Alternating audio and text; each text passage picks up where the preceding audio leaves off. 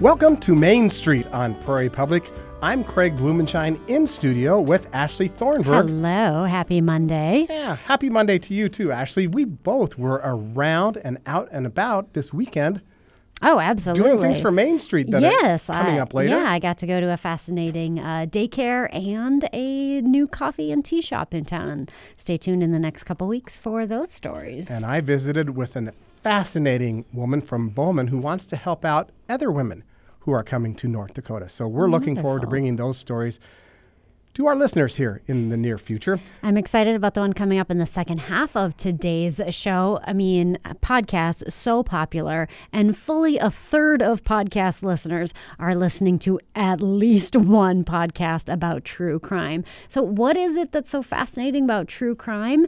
And you learn about an opportunity to go explore true crime with fellow true crime buffs. That's coming up in the second half today. But coming up first, we're going to hear from Dr. Jeremy Holloway from the University of North Dakota on a topic that, for many, is hard to talk about.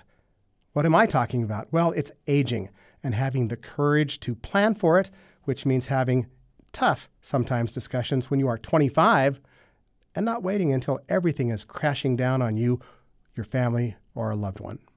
Welcome back to Main Street. It's good to be back. You are the assistant professor and director of geriatrics education at the University of North Dakota, and I'd like to focus on your work today. Tell me first, though, give me the history of why wanting to study geriatrics became important to you. Yes, I'd be happy to do that.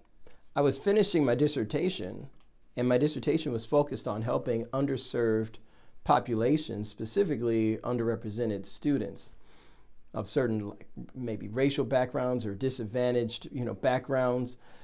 And i defended my dissertation in February of 2020. Now, we probably know the context there. In March 2020, the pandemic really hit pretty strong in uh, the United States. And I was attending church, and there was a pastor there, and he was a part time pastor, still is, but full time chaplain at a nursing home. Actually, it was a retirement community. And he shared his experience there. He was sharing about how older adults were dying indirectly due to COVID 19 because of social isolation and loneliness. They're literally coming up to him and saying, Pastor Dominic, why should I live on? Why? And Pastor Dominic is my friend to this day, Chaplain Dominic as well. And he told them, Well, why should I live on? And they said, Well, because you're important. And, he's, and you're not important? You are important too. And we need to see how how are you? I need to see how you're living out the, the end of your days. And that hit me really strong. I wanted to do something about that. I created an intergenerational program that got the attention of the Department of Geriatrics at the University of North Dakota. And I became hired as geriatric professor at the University of North Dakota in November 2020. Intergenerational to me means you're involving younger people, middle aged folks, and older folks together with a common mission. Tell me more. Yeah, here's something that I think a lot of people, I, would say, miss or need to understand more is that geriatrics should be something where we start with the end in mind and really start and give this geriatric type of training to folks in their 20s because geriatrics is should be at least the goal of a lot of folks right to go into older age and and really live well and finish well and to have um, their goal to age well and so how do you do that the only way to do that is to be proactive and to begin with the end in mind. So, here actually at the Department of Geriatrics, we focus on what's called the age friendly approach.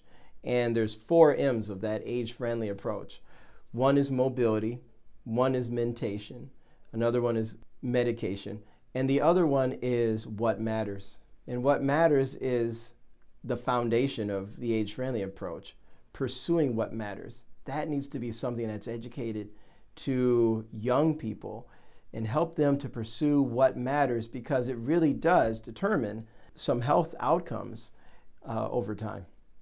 When I think of those who provide care for older folks in our country, I think of low pay.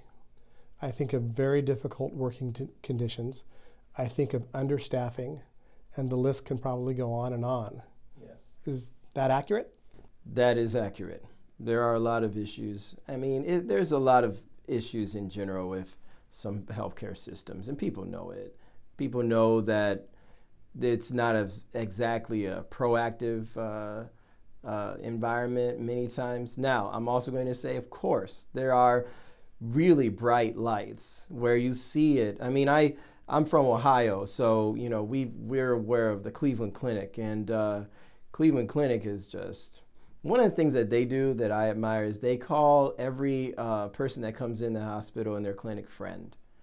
Uh, that seems like a very small thing, right? But there's an intentional approach there, and it also invites the social aspect of healthcare.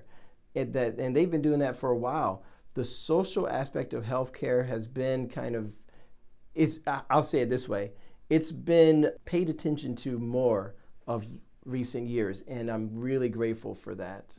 I'm so grateful because healthcare is a very, very social, socially engaging profession.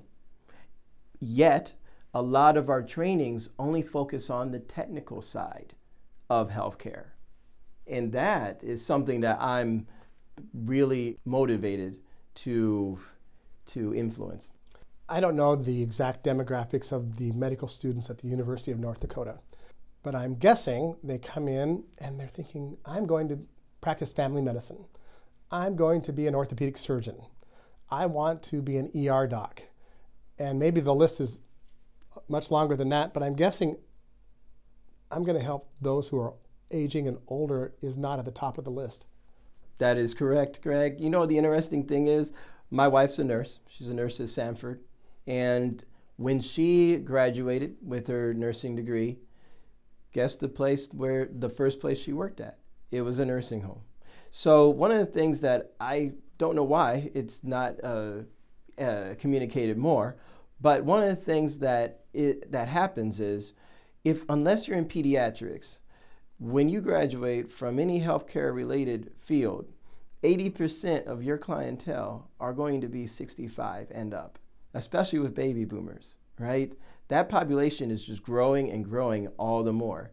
Yet there is this wide gap, and that's why we, you know, the uh, Department of Geriatrics uh, received a grant called the Geriatric Workforce Enhancement Program because it's, uh, it's recognized on a government level that there are really, really wide gaps between um, a lot of the education that students are receiving that are related to, you know, just the, the technical skills, but those that are more specifically targeted towards helping older adults really um, uh, navigating through their, their older years.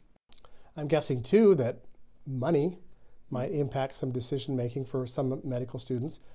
Am I going to be paid solely by Medicare my whole mm-hmm. life? Or am I going to have other opportunities to perhaps make a lot more money? Are those things that students are thinking about?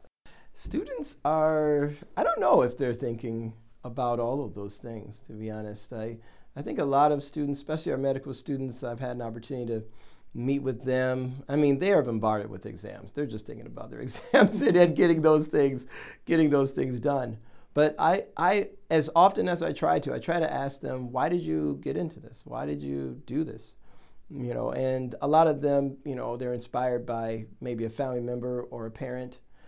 Uh, they're not thinking about Medicare. They're not thinking about some, and and sometimes it's a positive thing. They're trusting that their institution has their best interest in mind toward what they need to know. And that's why I'm an advocate. We're actually advocating for helping all healthcare students to get this uh, geriatric knowledge. And you're right, uh, when, when you mention Medicare, that goes into social determinants of health. Um, so we'll, we'll talk about that. But it, all those things it's our responsibility to bring that because students are coming in just trusting us that we're going to give them the knowledge that they need to know for their life. In your experience, are there some countries or maybe even parts of our country that do geriatric care better than perhaps another part of our country or maybe even here? Culturally, yes, only because uh, in some countries, and I'm only going to talk, I can't speak on all levels, but only from a cultural aspect, we have countries that embed the care of older adults within their culture. Older adults living uh, with their children is just was is something expected in in some countries. Uh, I studied about the blue zones, but uh, what are the blue zones? So blue zones are areas where you have a large population of individuals who live over the age of 100. And so, and there's a lot of some different factors that they found. Some of the interesting ones are they stay socially connected. Older adults are socially connected, connected with family members. They might be living with the family members. And uh, we see that. There's a couple of, I won't name all of them, but there's a couple, like one in Japan, and there's a couple in uh, North Dakota, uh, in uh, the United States as well. But one, some of the factors are they're socially connected.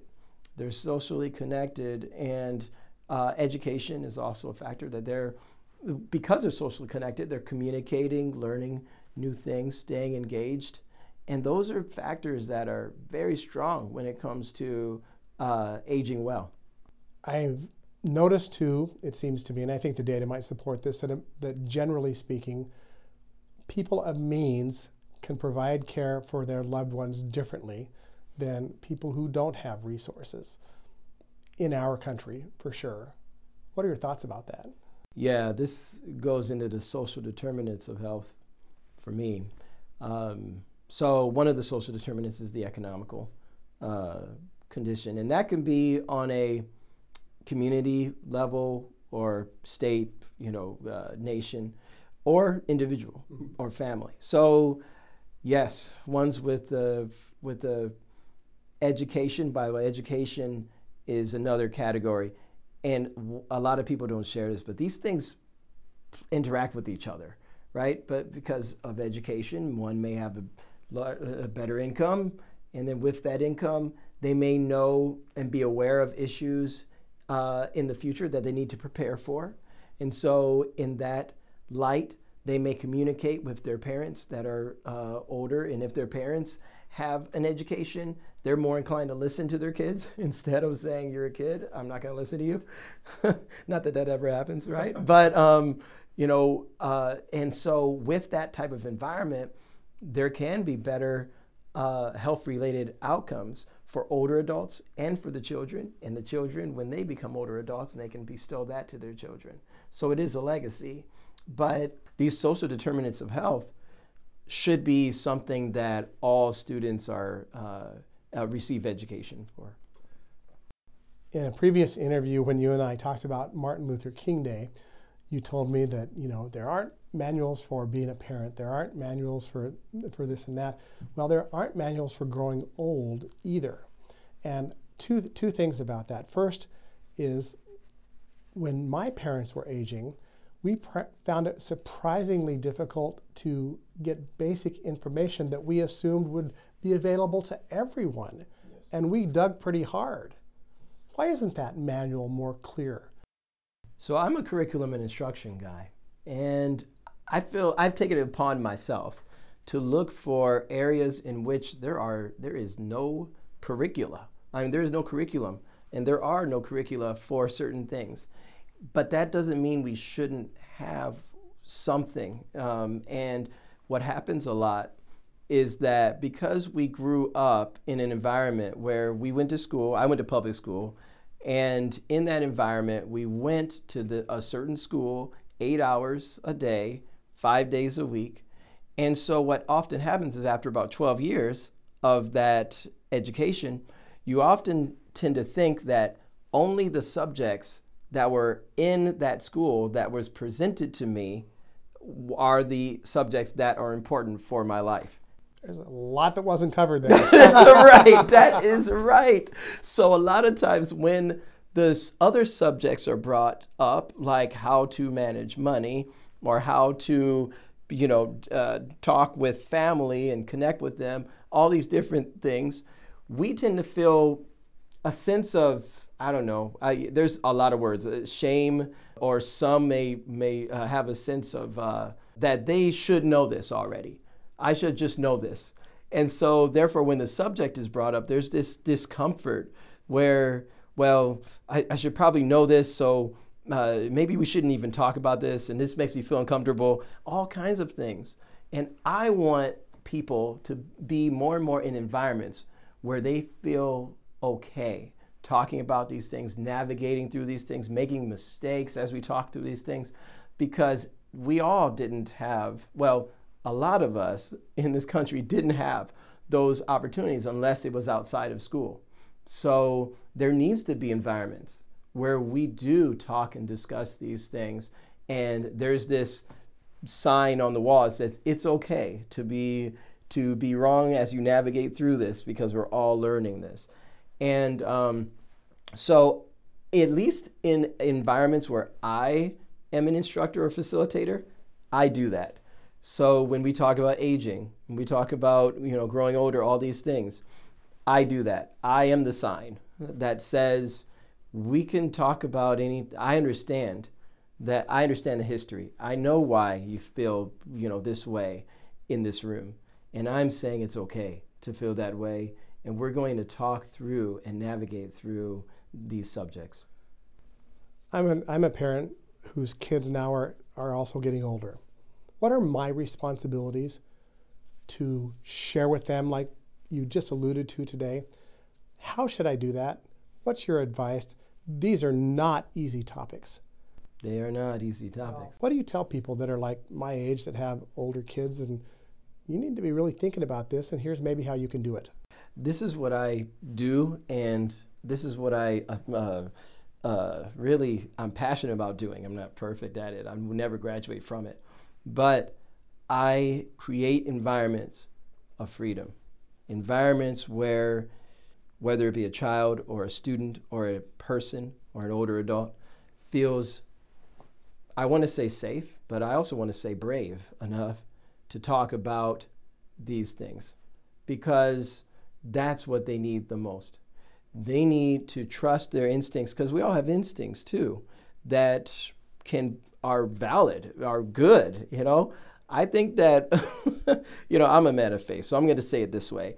You know, when when when when God made us, we came with a lot of cool things. Like and my 2-year-old could uh, knew when he wasn't getting treated the right way, right? And he would tell me, and I that's valid that doesn't go away. When you're 90, you still have that, right? And it's really cool, you know. And I think that we need to create environments where we honor those things. Uh, when our children, I meet with my children, when they get older, I want to have an environment where we both respect each other's perspectives, because that way we can really learn from each other and we can bring in the experiences we had um, in our upbringing. Uh, both are valid we just need to have an environment where both are respected so we can learn from each other and grow, if that, if that makes sense. We're enjoying our conversation with Dr. Jeremy Holloway. He's an assistant professor and director of geriatrics education at the University of North Dakota. You talked about how important it is for all of us, but specifically older folks, to be socially connected. And I'm guessing there are some people listening today that's easy for him to say. Mm. I can't hardly get out of the house, or I don't feel comfortable even walking to the store anymore. How can we do? How can we do that better? Yeah, it's uh, interesting because we can't do it alone. And here's the issue because I study social isolation and loneliness of older adults, but also just in general as well. One of the things that I found is that social isolation and loneliness can affect one's self esteem and self efficacy. So, they may more and more start feeling like maybe I'm not someone valuable enough to have these things that better my life. And so when they experience hardship, they also don't feel inclined to do something about it because they've already felt like, well, I don't matter. And I created an intergenerational program that connects university students in healthcare fields with older adults who may feel socially isolated and alone. And at the end of the program, we give to the older adults a book called a legacy book that summarizes the stories they shared to reinforce their lives do matter, their story matters, and their story is one to be told. And so one older adult started a, a session with a student and said, I don't really have much to share. But after some time, and we train the students to reinforce the values value of the stories of the older adult. After some time of that, the older adult had you couldn't you know they the sessions went on and on because they subconsciously they said, "Oh wow, this person does care about what I have to say." I actually had a lot to say, but I didn't I didn't think that person cared about what mattered to me. And pursuing what matters is the number one thing that all healthcare students and staff need to reinforce because it'll be it'll come in handy when an older adult is alone. Yet they feel like no i'm a person worthy of having social connection. And if someone's listening to me right now i just want to put a, a chunk of encouragement to say you are a person worthy of social connection no matter where you are. And there are resources. Believe that there are resources and look online and or ask someone to help. And uh, even my program, Tellegacy, T E L L E G A C Y, that one is an opportunity to have some social connection. How might technology in my future help with some of the issues that we've talked about today? What's coming down the, the road? Oh man, I got two letters for you. Okay. A I know. I. AI. I mean, oh my goodness. Some some have said, and I, it's I believe it's pretty much true that it's going to be one of those revolutions similar to like electricity. So, but if people do it smart, and when I say people, I mean those that are kind of spearheading AI. Uh, if they do it in a smart way, it's going to be presented in a seamless way that should be easy to navigate that is the I think the that that's the essence I think of business, and so um, hopefully it'll be done right. Now, most older adults when they're having um, issues related to health, unfortunately, um, ha- have access to a lot of things related to now. And I love non for profits, but the one of the innovations that we really need to someone needs to approach and challenge is the fact that uh, not for profits and anything government funded don't have a lot of uh, people who feel like they're owners of something. And that's a lot of, that's an issue. That is, will take up the whole rest of our time, right? But um, that said, um, the innovations, it's almost like, unfortunately, you get like a hand me down of an innovative uh, approach. and they're frustrating to navigate through. And uh, anybody that's gotten any resources that were government funded, unfortunately, that's happened. And I'm government funded. I'm thankful for government funds, but I'm saying that because we need to really collaborate with other entities, other, you know, commercial, and there are folks that are collaborating, but we need to understand those things, acknowledge those things, and provide people that are hurting and that don't have access to these, these premium quality AI products we need to find a way for them to have premium quality, even though they might not have the funds for it.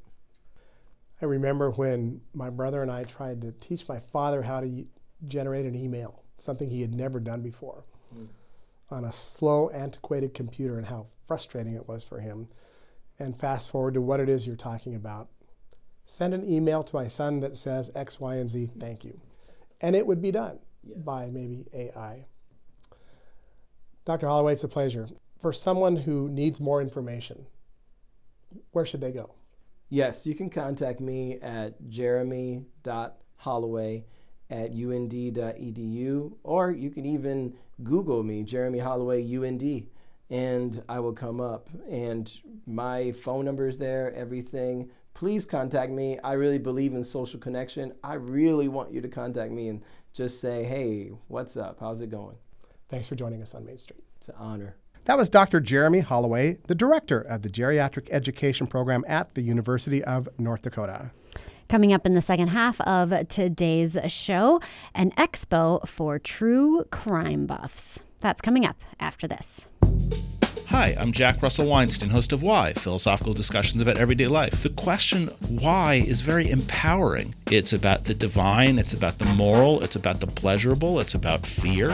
Why is everything? I'm not very good with authority and I'm not very good with limits. And so I like a question that gives me the ability to do whatever I want whenever I want. I was born and raised in Manhattan on the edge of a neighborhood that most people would know as Spanish Harlem. I ended up in North Dakota because they offered me a job. It's that simple, and we've had a very good life here so far. Dispel these myths. Philosophy is boring. I guess I would ask you to ask yourself Are you boring? Do you think you have nothing of interest to offer anybody? You are philosophy. Philosophy is you. Everything you ask, everything you think, everything you want, everything you strive for. This is what makes up philosophy. Philosophy itself is compelling enough and exciting enough that it is pretty much the oldest discipline. And philosophers had more influence on the world than almost anybody. Plato, Aristotle, we live in their world. And so if you want to make philosophy exciting, you have to be exciting. Philosophy majors can't get jobs or make any money. Philosophy is the highest paid major of all of the humanities, and the rate of return is actually the same over a lifetime as engineering. Listen to Why Philosophical Discussions About Everyday Life every second Sunday at 5 p.m. Central, 4 Mountain on Prairie Public. This is Main Street on Prairie Public. I'm Ashley Thornburg. About a third of podcast listeners in the United States say they regularly listen to podcasts about true crime. What is it that's so fascinating about true crime? And where can you get a little in person fix with fellow true crime aficionados? We learn about the upcoming Fargo Crime Convention as organizer Tony Tilton visits with Prairie Public reporter Danielle Webster. What exactly is Crime Con and why host a Fargo Crime Con? We've heard of a, of a national crime con that happens every year, and um, it's it travels to different cities. It was just recently in Orlando, and it has some of the big names from like Dateline, NBC, and all that kind of stuff involved. And it's about the true crime stuff, and that that's a, a phenomena of um, people watch like um, Investigation Discovery and and all these kind of channels that talk about true crime and and also movies that depict things that are close to life kind of thing. They may not be um, based on an actual story or they're not doing an actual story that but they're adapting something similar to it so there's a lot of interest in that and is a very heavily female interest um, uh, audience probably because of the victimization part of it and so we uh, a lot of the female members of valleycon were talking about we should do a crime con. And actually, somebody told me that a couple years ago. She said, "I'd be, I'm not interested in the sci-fi part of ValleyCon and that sort of thing, and some of our other events, but a crime con, I'd be very interested." So we started looking into into the possibility of doing it, and found there's a huge interest in it. So we thought, why not? Let's launch one and see what happens.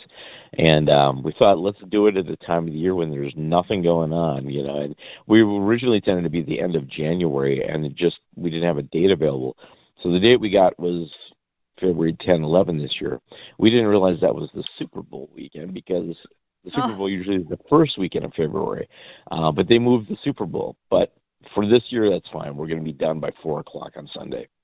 Okay. And then next year we're looking at being the weekend before, so as to not conflict with it, um, because they're, now they're running the Pro Bowl the week before super, the Super Bowl. It used to be flip flop the other way.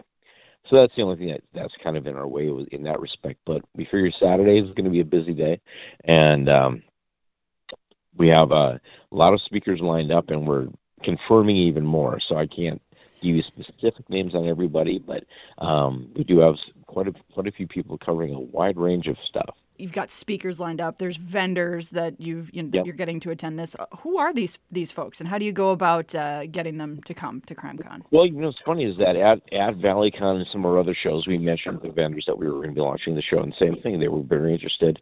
And then they were they're asking, well, what do you well, what do you want Ben to CrimeCon show? I said, you know, really, from what I understand is that there's some, some vendors have like some personal protection kind of stuff, things like that. That's great. Um, we didn't want anything that would be glorifying any serial killers and things like that.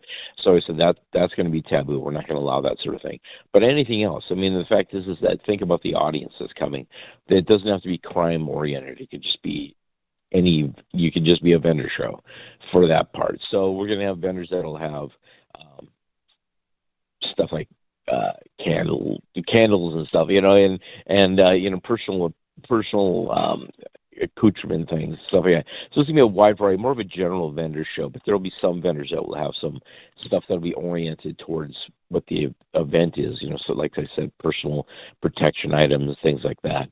Um, but also all of our speakers will have uh, a booth and stuff too. So we, you know, we're working with some people who are FBI and the local PDs and um, the Indigenous Women's uh, groups that are working about missing Indigenous women. Um, and also, we're working with the Wetterling Foundation that someone from that group will be coming. We are hoping for Patty, but we haven't heard yet, and because she is on a book tour right now. Um, but they said someone will definitely be there from their group. So um, there's a couple other groups too that we're we're working on that we're trying to nail down someone for that.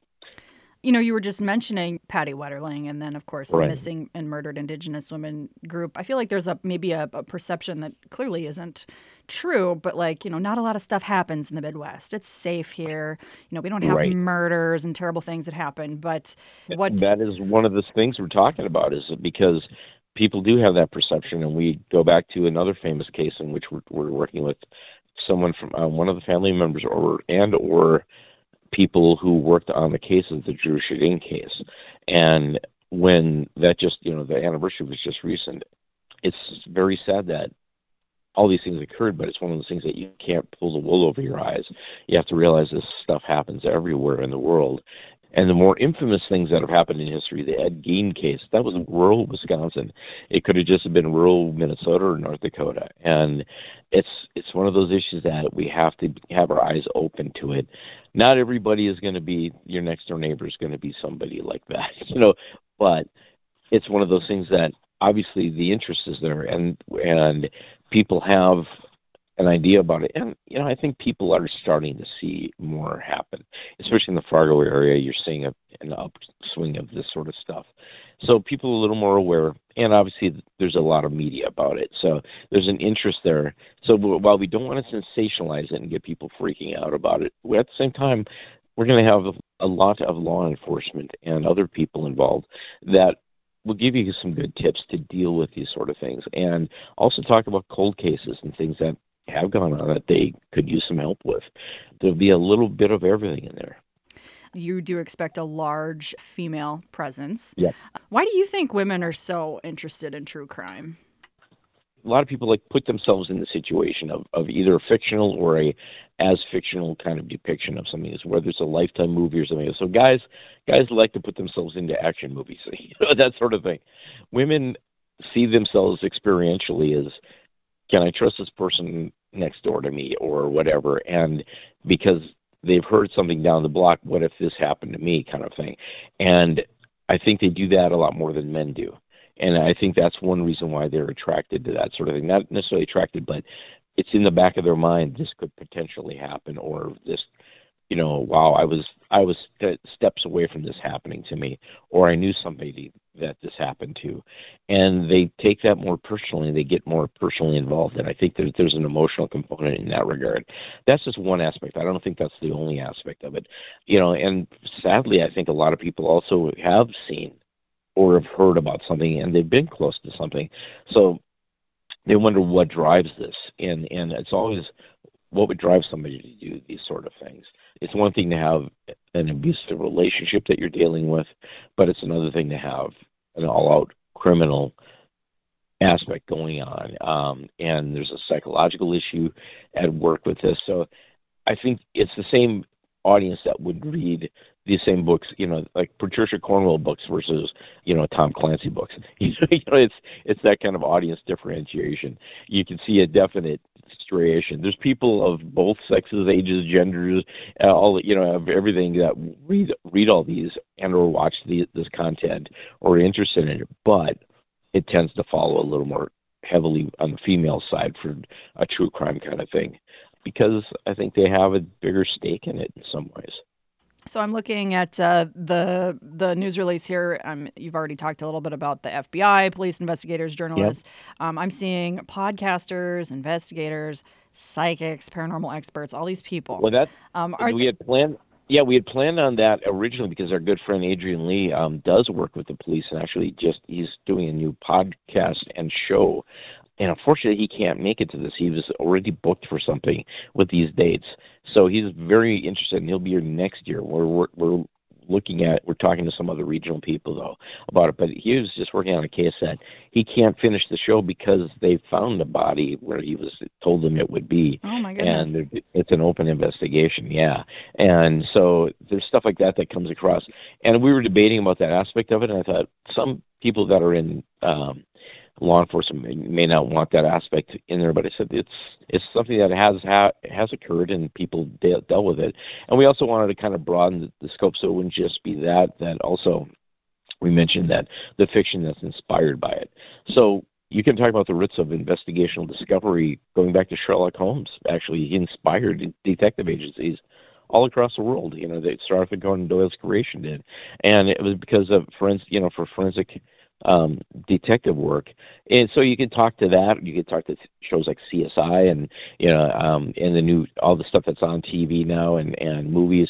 And so we could layer that stuff in as well, and so it wouldn't feel like we're necessarily capitalizing it. But this is for future use. This for this initial one, we're going to be mainly with local, regional law enforcement and some of the people that work with law enforcement and certain agencies that have dealt with some of these issues and like I said, the Missing Indigenous Women's Group. Mm-hmm. Um, we also have lo- local prosecuting attorney and uh, police investigators that deal with other aspects, not just necessarily crimes against an individual, but also dealing with criminal elements in your neighborhood, even even on the nuisance things, and how do you go about dealing with those sort of things. So we wanted to have some actual workshop kind of ideas going on as well. Any guests in attendance that you're able to tell me like who they are? Anybody we might well, um, recognize? Um, Alyssa Farrell Kibzuski, she she's the assistant city attorney for Fargo. She works with the Fargo PD, and so we do have some Fargo PD. I'm not 100% sure on everybody's name there. We are working on. I can't say for sure, but we are working on Drew Wrigley right now. Is very interested in being there, and obviously Drew has a big you know, attorney general. He's got a lot of background with this, and of course, the Dru Sjodin case. And um, we're working with some of the investigators who worked on uh, the Wetterling case, as well as, like I said, the Wetterling Foundation people are sending somebody. Ruth Buffalo is planning on being there for the Indigenous Women's Group. And I'm not 100% sure on everybody else because I know that we're nailing down those people right now. I keep getting a lot of names, and it's like I, I can only invite so many for the first show, but sure. for next year we can add on. That's the thing is something that we can definitely build on. So the whole thing was let's launch it, let's do something and see what happens. We're working on trying to have uh, we're having a dinner that night um, where we're going to have some of those people speaking separately from what they do during the day. But we're also working on having an experiential thing with either a murder mystery group or somebody coming in and doing it. So that should be a fun event as well. Do you take suggestions? Yeah, definitely. You got to get that Gypsy Rose. You got to get her. She's oh, fantastic. Oh. Gypsy Rose? Yes. Okay. There's so many of these. And we started looking at, at what's available. I said, well, we're going to have to keep it pretty close because we just don't have any budget or Yeah. other than giving the event. For people coming to the event, what do you hope they take away? Well, I hope I hope they think that it's a worthwhile event to go to. Number one, and that they, that is something fun, and interesting, that they want to see it grow. And that's the thing is that if we can get it started and build on that, we can definitely grow it, expand it for future years, and add additional programming. The thing is, any event, whether it's this or a ValleyCon or Co- Comic Con or something that we you know that we run the Fargo Pop Expo, if you bring in celebrities, it costs a lot of money. So you got to have some support to do that. You know, people always tell us, "Well, bring in uh, Dateline guy. And I'm going like, I love ring Keith Morrison, but he he does the national event and he's like twenty five thousand dollars for a fee, you know, plus expenses. And that's probably minimum, you know. And there's some of these some of these people charge a lot of money for their for speaking at something, and then some don't charge anything because it's a kind of they see it as a public service thing.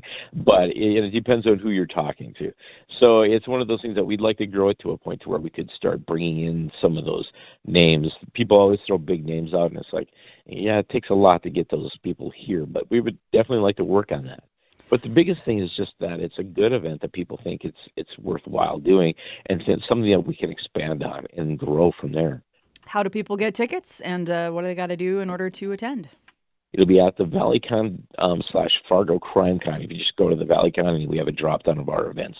Fargo Crime Con, or you can just go fargocrimecon.com. We should get you there too. Um, and then we have a ticket site right on there. And otherwise, the tickets will be at the door. It's only going to be like $10 for a day pass. And then the dinner would be a separate charge that evening. We're looking at a 35 to $40 ticket you know, for a full dinner, a very nice dinner, you know, and um, and that ticket for that group at uh, speakers and stuff that night. So it shouldn't be an expensive outing for anybody. And then uh, vendors, we're still looking at vendors. So any vendors that are interested, we have that up right now. If they just go to our site, they can click on a vendor link and go there and sign up to be a vendor. Very inexpensive right now um, because we're, we're trying to just, we want to see what our interest is and how that works out. So we have several vendors already, but we can use more and we're kind of adjusting as we go for this first year. And uh, anyone who's interested in helping out in the future too, we're more than open for that. Uh, but we definitely just want everybody to show up if they can and uh, let us know what they want to see, and we'll go from there. Tony, thank you so much for your time today. Really appreciate it very thankful, Danielle. Thanks for helping us promote it. That was Tony Tilton, one of the organizers of the Fargo True Crime Expo or the Fargo Crime Convention, coming up this weekend at the Ramada. It is happening on February 10th and 11th. Harvest Public Media is next with a focus on pipelines. Support for Prairie Public is provided by Dr. Julie Peterman Bryant of the Bryant Clinic of Chiropractic and Acupuncture in Bismarck, naturally working with people to feel better, be healthy, and live well at all ages. This is Main Street on Prairie Public. I'm Ashley Thornberg. To meet the country's climate goals, the United States must transition away from energy and industry sectors that produce a lot of carbon dioxide. Lawmakers have supported projects that do that, like pipelines to sequester CO2 or distribute hydrogen power. Now, pipeline proposals crisscross the Midwest. But as Eric Schmid reports for the Ag and Water Desk, past experiences, along with a lack of clear regulation, has farmers and landowners resistant to more projects. On a balmy day last October, Kenny Davis walked through a recently harvested soybean field on his property in southern Illinois. He points out what looks like a railroad tie sticking out of the ground. See that right there? That's a big chunk of wood, and I think it's going to be a mat. Yeah, that's a mat. Davis says it's leftover debris from years earlier when the natural gas company Spire built a new pipeline through the middle of his property. They used wooden platforms to support the heavy machinery that installed the pipeline, and he says they left parts of it in his field. See how big a chunk that is? If that would have went through their combine, they'd have done some damage. Davis isn't the only one with damage along the 65-mile route. Further south, Ray Sinclair says the pipeline construction altered the slope of his soybean fields, causing water to pool. This green spot over here is a wet spot that we were not able to plant this spring.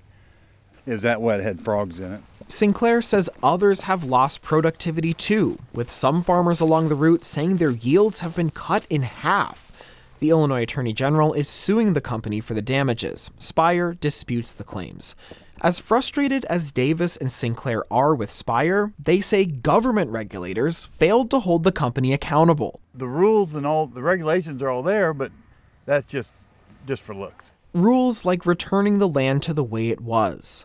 The feds have said natural gas is a stopgap for the clean energy transition, but Illinois Senator Tammy Duckworth says the damage is a wake up call. The Spire situation has proven how much we need to update pipeline rules from regulators. Somebody has to be watching and checking up on what these companies are doing.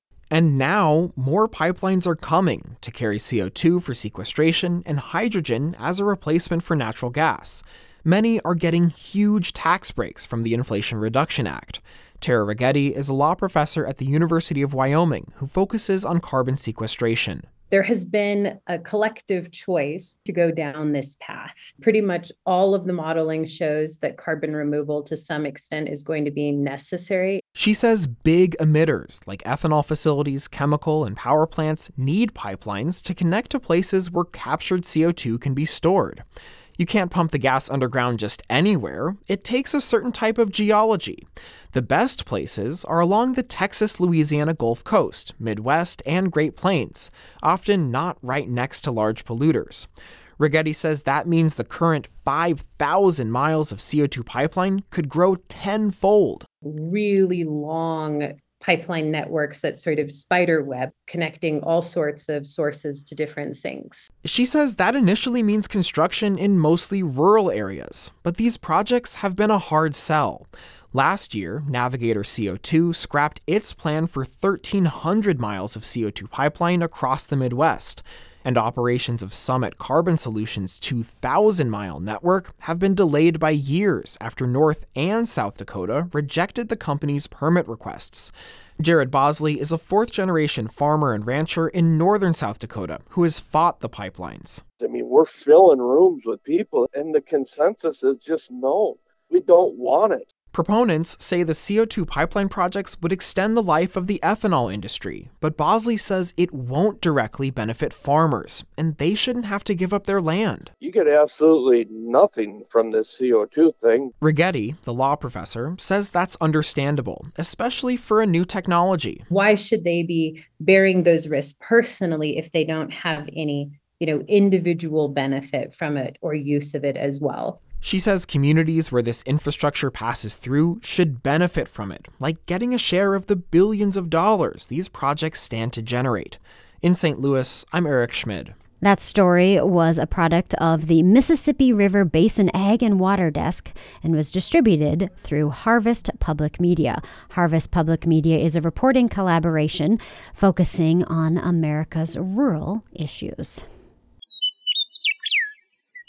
This is Dakota Datebook for February 5th. This week in 1906, students and faculty at the University of North Dakota crowded into the armory. They were going to listen to a lecture from famous author and war correspondent Jack London. London was well known for his wildly popular novel Call of the Wild. His book, White Fang, would be published later that year. He had recently worked as a war correspondent during the Russo Japanese War. He chafed under Japanese censorship rules. True to his heroic and muscular persona, he got arrested three times by Japanese authorities and created an international incident. Yet Jack London had not come to the University of North Dakota to talk about wolves, animal rights, or the Japanese threat to Anglo Saxon supremacy. He had come to UND to talk about a recent trend in politics that was close to his heart socialism. He was an ardent socialist. After describing appalling working conditions for child labor, Jack London commented, quote, The difference between the caveman and the modern man is that the modern man has no hostile environment and has increased his producing power a thousandfold. A few thousands today are able to produce as much as the millions produced comparatively few years ago. Even now, our producing power is tremendously increased over that of three generations ago. But in spite of this progress, we find that millions of men are suffering for want of the common necessities, unquote. London claimed that socialists, quote, had never been accused of going in for graft and gave their time and labor with no hope of any special reward. He said, quoting again, with nationalized industries, there could be no bribe taking or bribe giving because there would be no franchises to give, unquote. Among those students who listened that day, there were those who had found the Nonpartisan League less than a decade later.